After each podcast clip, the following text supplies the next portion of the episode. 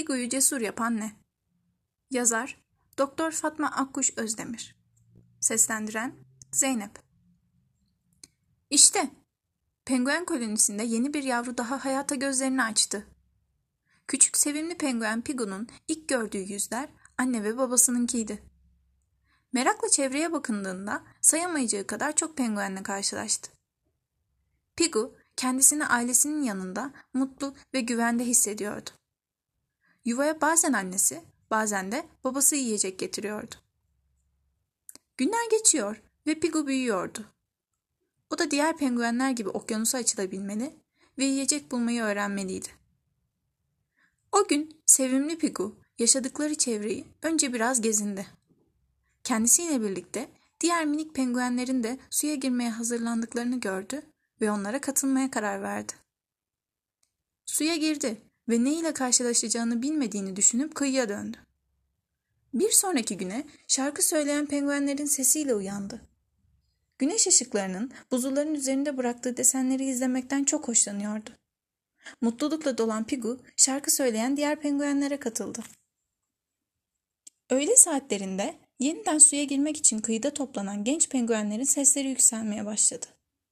Bunu fark eden Pigu da cesaretini toplayıp onlara katılmak için harekete geçti.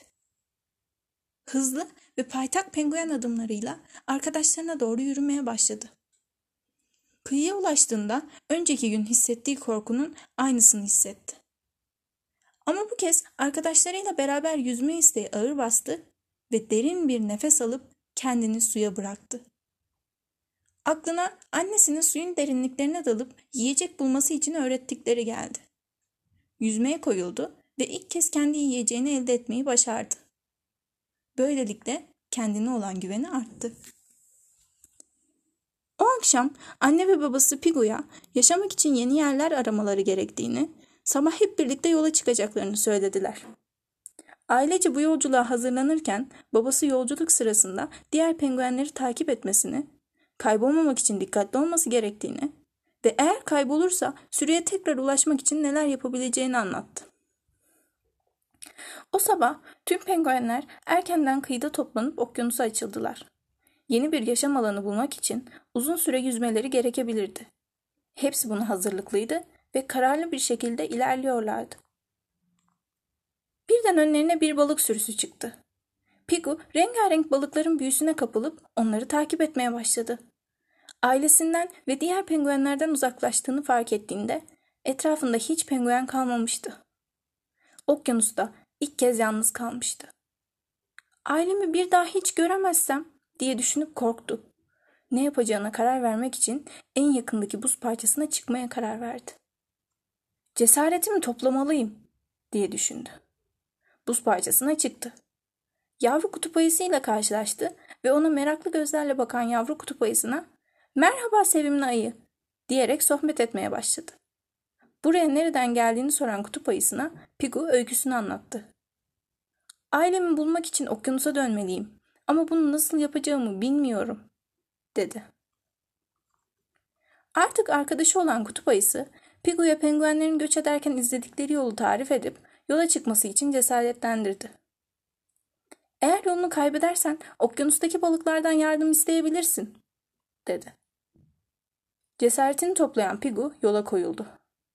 Okyanusta ilerlerken kayaların arasına sıkışmış bir balık gördü ve ona yardım etti. Balık ona teşekkür etti ve okyanusun bu bölümünde tek başına ne yaptığını sordu. Palyaço balığı öyküsünü dinledikten sonra Pigu'ya ailesini bulması için yardım etmeyi önerdi ve birlikte yola çıktılar. Biraz ilerledikten sonra karşıdan birkaç büyük deniz canlısının kendilerine doğru yaklaştığını fark ettiler. Bunlar leopar foklarıydı. Bazen tehlikeli olabilirlerdi. Palyaço balığı korkup saklanmak istedi. Pigu ise foklarla tanışmak için bekledi ve onlara "Lütfen bize zarar vermeyin, ailemi arıyoruz, o yüzden buraya geldik" dedi. Fok balıkları Pigu ve balık arkadaşlarına zarar vermeden oradan uzaklaştılar. Arkadaşı Pigu'ya "Bu davranışın çok cesurcaydı" dedi. Pigu ise ona "Annem kibar olmanın ve rica etmenin çoğu kez işe yaradığını söylemişti" diye yanıt verdi. İkili yolculukları sırasında pek çok ilginç deniz canlısıyla karşılaştılar. Derken o da ne?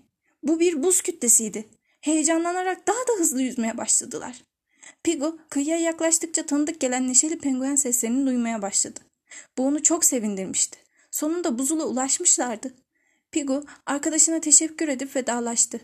İşte karşısında yüzlerce penguen duruyordu. Bu bile onu yuvasında hissettirmişti. Anne ve babasının sesini duymaya çalışırken onların kendisine doğru yaklaştığını gördü. Anne ve babası Pingu için çok endişelenmişlerdi. Pigu'yu görünce çok mutlu oldular. Pigu'yu çevreleyen anne ve babası ona sıkıca sarılıp onu çok sevdiklerini söylediler. Pingu bu yolculukta yaşadığı maceralardan çok şey öğrenmişti.